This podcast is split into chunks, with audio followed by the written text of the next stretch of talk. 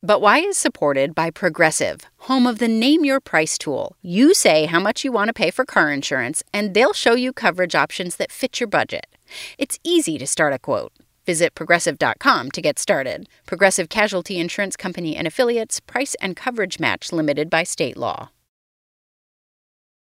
Some fish are really neat. My favorite fish of them all are called alewives. We call them anadromous.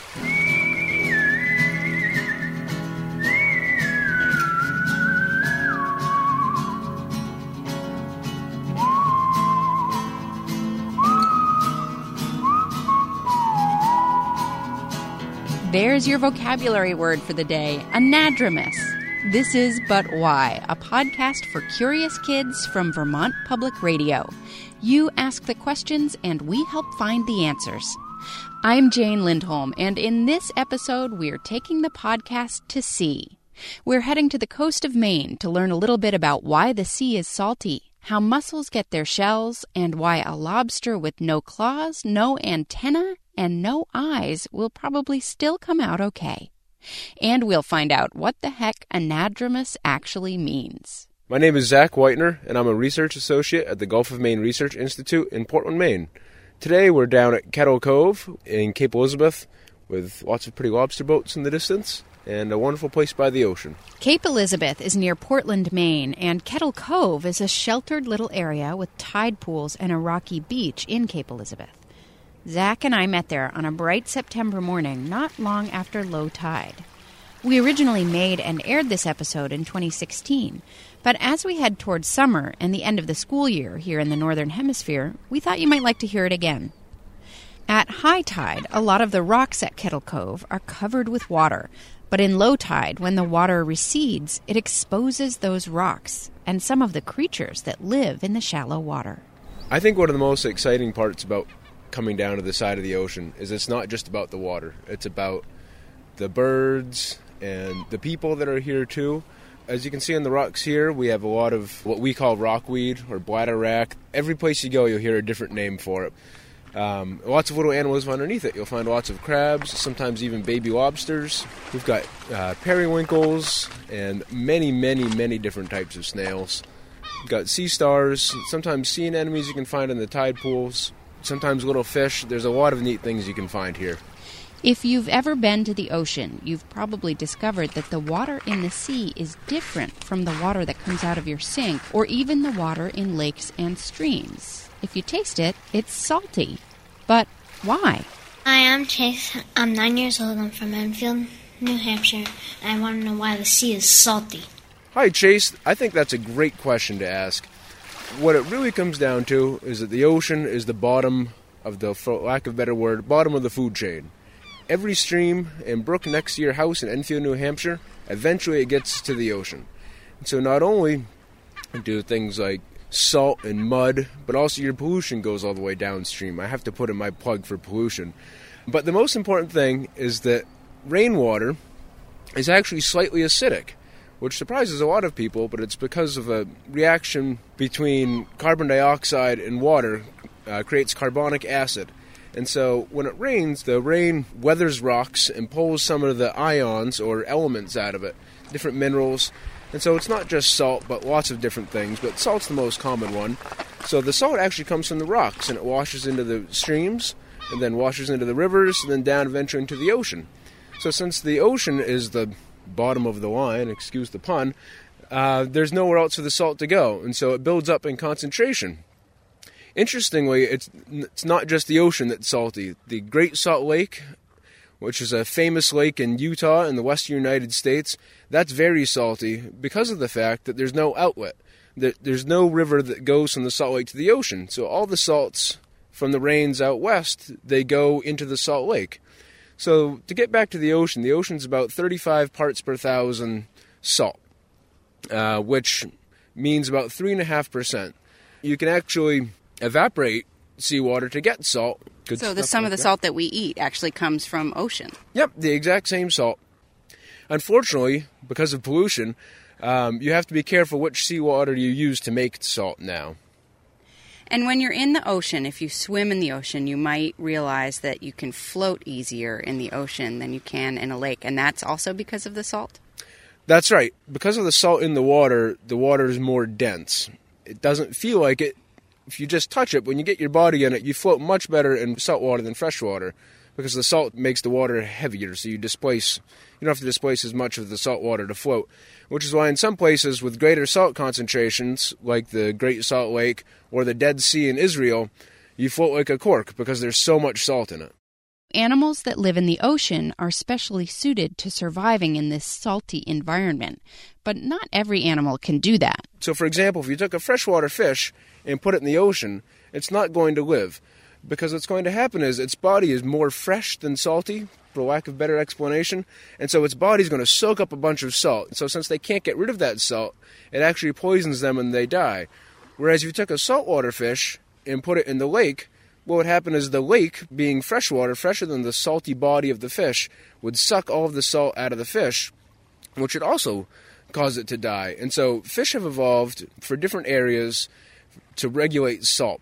A great example of salt regulation is actually uh, with seagulls, the herring gulls that we have the coast of Maine. They have um, salt ducts on the top of their beak, and so their bodies are constantly extruding salt, so that way they can survive in the harsh salty environment. That's pretty cool. Those seagulls have a special adaptation that allows them to spend so much time floating and fishing in the salty water. But seagulls aren't the only animals who have special adaptations that allow them to go between salty and not so salty environments. Zach's special area of focus as a marine scientist is with fish that live in both salty and freshwater environments. Some fish are really neat. My favorite fish of them all are called alewives. We call them uh, anadromous, which means that they live in the ocean but spawn in freshwater, just like a famous example that I hate to use is salmon. I hope someday everybody knows about alewives so I can use alewives for the example. But alewives live in the ocean until they're ready to breed, so they swim up rivers and they go back to the ponds where they themselves were hatched. They spawn in the ponds, and the juvenile fish, after a few months, swim back down the rivers to live in the ocean for a few years, and then they complete the cycle. They go back up the rivers. What's really interesting about going back and forth between saltwater and freshwater is, first of all, physiologically, it's really strenuous on the fish. It's impressive that their bodies have found a way to go back and forth between fresh and salt water. If it's so hard on their bodies, why would fish evolve to do this? To live in salt water but go lay eggs and be born in fresh water? The ocean is a big, scary place for a fish. Many, many, many things can eat you. So, the alewives and other fish like that have learned that freshwater is a safer place to have your babies. But the problem is, eventually, you have so many babies, there's not too much to eat in a little lake. So the juvenile fish know that it's in their best interest to swim downstream, to go out to the ocean, the buffet of the world. By then, they're big enough that it's not quite so big and scary and everything's trying to eat them. Everything is still trying to eat them, but they do a better job as they get bigger in the ocean.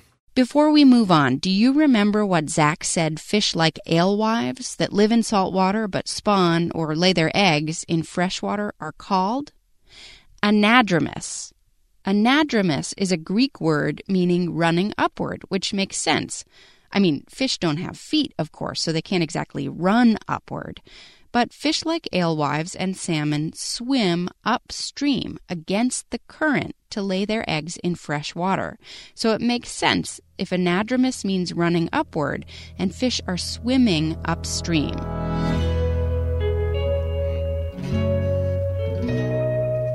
Coming up, we'll turn over some rocks to see what we can find in the shallows.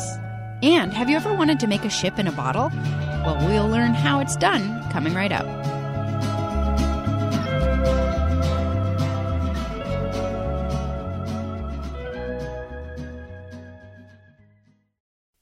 But first, a message for the adults who are listening. Support for our program comes from Oak Meadow, providing secular, student centered homeschooling curriculum and a teacher supported distance learning school for K through 12. Oak Meadow has encouraged kids to follow their curiosity and uncover the answers to But Why for 45 years. To learn more, visit oakmeadow.com. This is But Why, a podcast for curious kids. I'm Jane Lindholm. Today we're learning about why the sea is salty with Gulf of Maine Research Institute scientist Zach Whitener. Let's go back to the beach. Can we look in a couple of the little pools here and see what we can find? Can you show me a couple of things? Sure. So this is not really a tide pool, but kind of. It's almost a tide pool, right? Yeah, it's it's a little one, but we can see what we find here. We've got a few different periwinkles here. Periwinkles, an interesting fact, these are actually invasive here. These are tiny little snails for Yeah. people who are not Oh, familiar yeah. with The periwinkles. little brown snails that everyone sees as um, ubiquitous, which means they're everywhere. Um, on the coast here in New England, these are actually a non-native species that came from Europe many, many, many years ago. But now we see them as commonly as all the seaweed, and we think nothing of it. That they're supposed to be here. And something like a periwinkle, a little snail, when you say came over from Europe, that could have come on the ships, right? It sort of sucks to the side of a ship and Yeah. comes over that way. Yeah, they're probably stuck to the sides of ships uh, that came from Europe, and they got over here and they stayed. There's something that I used to call a lady slipper as a kid. Yep. What is that? A monoplacophore? I don't know how to describe them. I mean, it kind of looks like half a clamshell, but then it has a little shelf inside of it, so you could sort of scoot something underneath it. Yeah, they're closely related to clams and mussels. It's basically a snail with a cave for a shell instead of being able to go up inside. And so they stick themselves to rocks, and they're very, very difficult to pry off if you or a fish or anything else trying to eat them were coming along. And then there's some other kinds of snails, and I'm guessing you don't have an answer for this because nobody seems to have an answer for this. But when I was a kid, we were always told if you hum at a snail, it will come out of its shell. And from my experience, it works, but nobody knows why. I think there was recently a scientific study looking at this, and the conclusion was basically if you hold a snail in your hand and hum at it, eventually it'll come out of its shell. Or if you just hold it in your hand long enough, it eventually will come out of its shell. But what's the fun in that? Of course you should hum at it. Can we do it? See if it works. Sure. I have, is mine a periwinkle? A Yep. big, large periwinkle? And what are you holding? Yep, this is also a periwinkle. All right, so you ready to hum? I'm ready. Okay. See who, who wins here. All right. Yours is already oh. coming out. Quick hum. Mm. Mine is coming way out. I know. Mm. Mine's got a bigger shell to try to move. Mine's going back in. Uh oh. I'm not singing well enough. I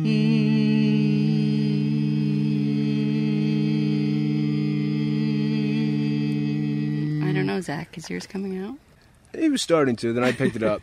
All right, so here I see a little mussel shell. And people may be familiar with these, right? They're sort of the bluey black ones. This one has a barnacle attached to it. Feels pretty light. I think this one does not have anybody inside of it. But we did get a question from Lauren. How do mussels get their shells? My name is Lauren, and I live in Washington, New Hampshire. Well, when mussel eggs first hatch, the larval mussel drifts around in the ocean for um, four to six weeks until it finds a suitable habitat, which means basically it's looking for a place where it can stick itself to the bottom and hopefully not get eaten, at least not too soon. So, as soon as they attach to the bottom, the mussels actually already have the very beginnings of their shells. And just like how when we eat food, we can use the nutrients in our body to grow our fingernails and our toenails, they grow their shells by taking nutrients out of the water. Interestingly, where a mussel lives will have an effect on how thick its shell is. In a place like this, in the intertidal, where we have lots of predators like crabs and sea stars, the shells be very thick. The mussels will put a lot of energy and effort into making big, thick, hard shells to protect themselves. However, people have found that uh, with mussel farms offshore, or ones that are just up in the water columns, they're not on the bottom. Well, we found that when the mussels aren't around predators, they put very little energy into producing shells. So, although they still have shells, they're very, very brittle. What scientists believe is that the mussels can smell their predators. They're called pheromones. They're chemicals in the water, just like how we smell by chemicals in the air, mussels smell by chemicals in the water. And if they can't smell any predators, they have no cue, they have no instruction to build big, thick, strong shells. Zach says the size of a shell depends on the type or species of mussels, but it also depends on the age of the mussel. As the animals get older, their shells get bigger. Since we were looking around in the tide pools, Zach wanted to see if we could find a little lobster. Sometimes young lobsters hide under rocks in the tide pools. This could be a lobster. But you see how it's dug out right there? When lobsters get under rocks, they'll excavate it more to make a bigger home for themselves. So you can see where something's been digging under this rock. I don't know if I can move it, but Good muscles of the human variety. doesn't look like anybody home today. Oh, there's one. Here's a baby lobster, a juvenile lobster. Uh, I'm not sure at this size, but he's probably uh, a few years old at least. A lobster isn't legal size um, until it's about seven years old in this area. When he says legal size, Zach means legal to eat. Lobsters are big business on the coast of Maine. In 2015, more than 120 million pounds of lobster was caught. When a lobsterman or woman pulls a lobster out of a trap, he has to measure from the lobster's eye socket to the edge of its body. If it's not at least three and a quarter inches long, the lobster has to be thrown back into the ocean so it can keep growing. Lobsters that are too big have to be put back too, by the way. So any lobster you see on someone's plate or in a tank at the grocery store that comes from Maine is at least about seven years old. The lobster we found could fit in the palm of Zach's hand, but as he said, it was already a couple of years old. When he looked a little closer, Zach noticed something really weird about this guy. This guy actually doesn't have any eyes. Somebody has been preying on him, you think? Yeah, he lost he lost his eyes and his claws, but he can still eat and he's still alive, quite alive. No antennae, so some I bet another lobster clamped right on the front of him. Poor guy. Actually, yep, this is a male. So will he survive? He could. Clearly, he's been living for a little while because these aren't recent injuries. You can tell just from the way that there's kind of scar tissue over the missing appendages, over the missing claws, and over the missing antennae. He's clearly still living. He's finding things to eat, hiding under this rock. I'll put him right back under it to keep him safe. Lobsters can regrow their limbs, so eventually his claws will grow back and his antennae. I've got no idea about their eyes, though. That's really interesting. Um, I wish him the best of luck.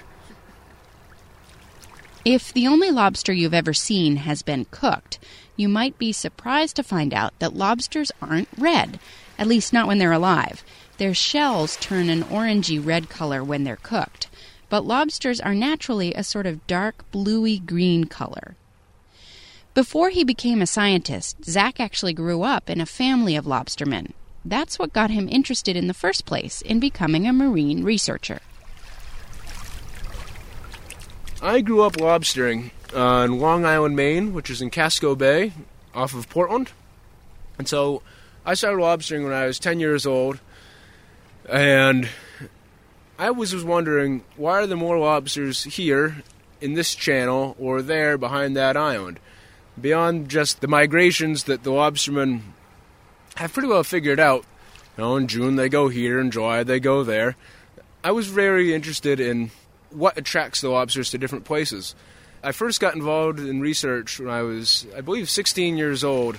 I got a temperature sensor from a scientist at uh, the Woods Hole Oceanographic Institute, and it logs the temperature once an hour.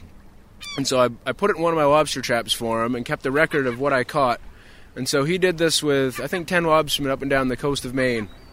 The study showed that the temperature of the water on the seafloor where lobsters crawl around changes a lot, even from hour to hour, and that can affect where lobsters go. Being part of scientific research as a teenager got Zach interested in becoming a scientist himself, so he went to school to become a researcher, and now he says he's doing what he loves. All this talk of the sea has us feeling quite nautical. And as you listen to those waves roll in and out, maybe you are thinking of big sailing ships on the sea. Some people like to capture that feeling and put it in a bottle. Have you ever been to a museum or someone's house and seen a glass bottle lying on its side with the model of a ship inside of it? Well, I'm not the only one who's wondered how did that ship get through that bottle's tiny opening? My name is Nika from Nashville, Tennessee. I am seven years old, and I want to know how people put a ship in a glass bottle. My name is Daniel Siemens, and I'm a ship and bottle builder uh, here out here in Colorado. I got into ship building ships and bottles uh, because I watched Pirates of the Caribbean. Actually, in the uh, fourth movie, um, Blackbeard has all those ships and bottles in a cabinet and stuff. And I thought at the time, I was like, how do they get ships and bottles? And so I went online and I started looking around and I figured it out. And after you do a couple, you just get hooked. It's just too much fun. The first step is finding the bottle. The bottle is pretty important as far as building the ship goes because you build the ship to fit the bottle. And what you're looking for is the clarity to make sure you're able to see the ship pretty well through the bottle. Some bottles are just not clear enough. So then it's a matter of sizing out the plans. Some people will draw them out. Some people will, like I will, find plans and uh, print them off. And I'll set my printer up to to print bigger pictures or smaller pictures and uh, kind of size it out and i'll put those pictures in the bottle and see does this fit? And pull them back out and try different things. Um, so sizing the plans to the bottle is the next step. Then you start building the ship and the entire ship is built outside the bottle before it ever goes in. Everything the mast the rigging all of it is all built outside the bottle. I use basswood for the wood. It's pretty easy to carve. And uh, bamboo skewers work great for the mast because they're really strong and you can whittle them down really, really thin. Fly tying thread for the thread for the, the rigging and the, the rope side of it. And paper, actually, for a lot of different things. I use paper for windows or different really fine details. Uh, a lot of ship and bottle builders actually will go out and find all sorts of crazy materials. Like I've used the black wire and a cell phone charger cable uh, to do cannons because it's nice and round and, and it's already black, so I don't have to paint it. The model is built so that the masts fold down. Typically, the most common method is to put some hinges at the very base of the mast into the hole. And the masts will fold back on those hinges, and when they're folded back uh, against the deck, the entire ship is a lot shorter and it will fit through the bottleneck. And so you slide the whole ship through the bottleneck and into the bottle, and then you have um, what's called the forestays. It's the lines that run out from the top of the mast to the bow and then out the bottle. You pull on those uh, stay lines, and it'll pull the mast back up into position and then that's the hard part of gluing them down and cutting them off while they're in the bottle. And then the ship's in. Everything that you've done up to this point is make or break at that moment. And I've had models that I get them to that point and I'm pulling the mass up and something snags or something goes wrong and you got to pull the entire thing out and start over and redo all this rigging. and um and yeah, so it is a little bit tense and a little bit exciting because you know everything is coming together at that point. And when it comes together and it everything pulls up correctly, you get all the snags out of the way. Um, it's amazing. Like you just look at it and go, "I did this." so now we know how to get a ship into the glass bottle. But some of you might still be asking why? Why would you want to do this? Sure, it's fun and it's cool to look at, but is there a purpose? Daniel says there is. You always have to ask the question how did it get in there? Um, and that's kind of the fun part, even for me, when I build them and I show them off to people, and they just look at them stunned and go, How did that get in there? And, you know, and then you explain the process. Partly, I think, especially for sailors back in the day, it provides a good protection for these little tiny models. Daniel has built over 50 model ships in the past four years. He says a really simple ship can be built and finished in a couple of hours. More complicated setups can take months. It depends on how detailed you want your ship to be. And he says it's not just something adults can do. Daniel makes ships and bottles with his kids, and he's done workshops on it at his local library. That's it for this episode. Thanks for listening and for sending us your great questions. Thanks this week to Zachary Whitener at the Gulf of Maine Research Institute for checking out the tide pools with me, and to Daniel Siemens, the ship in a bottle builder in Colorado. But Why is produced by Melody Bodette and me, Jane Lindholm, for Vermont Public Radio. We'll be back in two weeks with an all new episode. Until then, stay curious.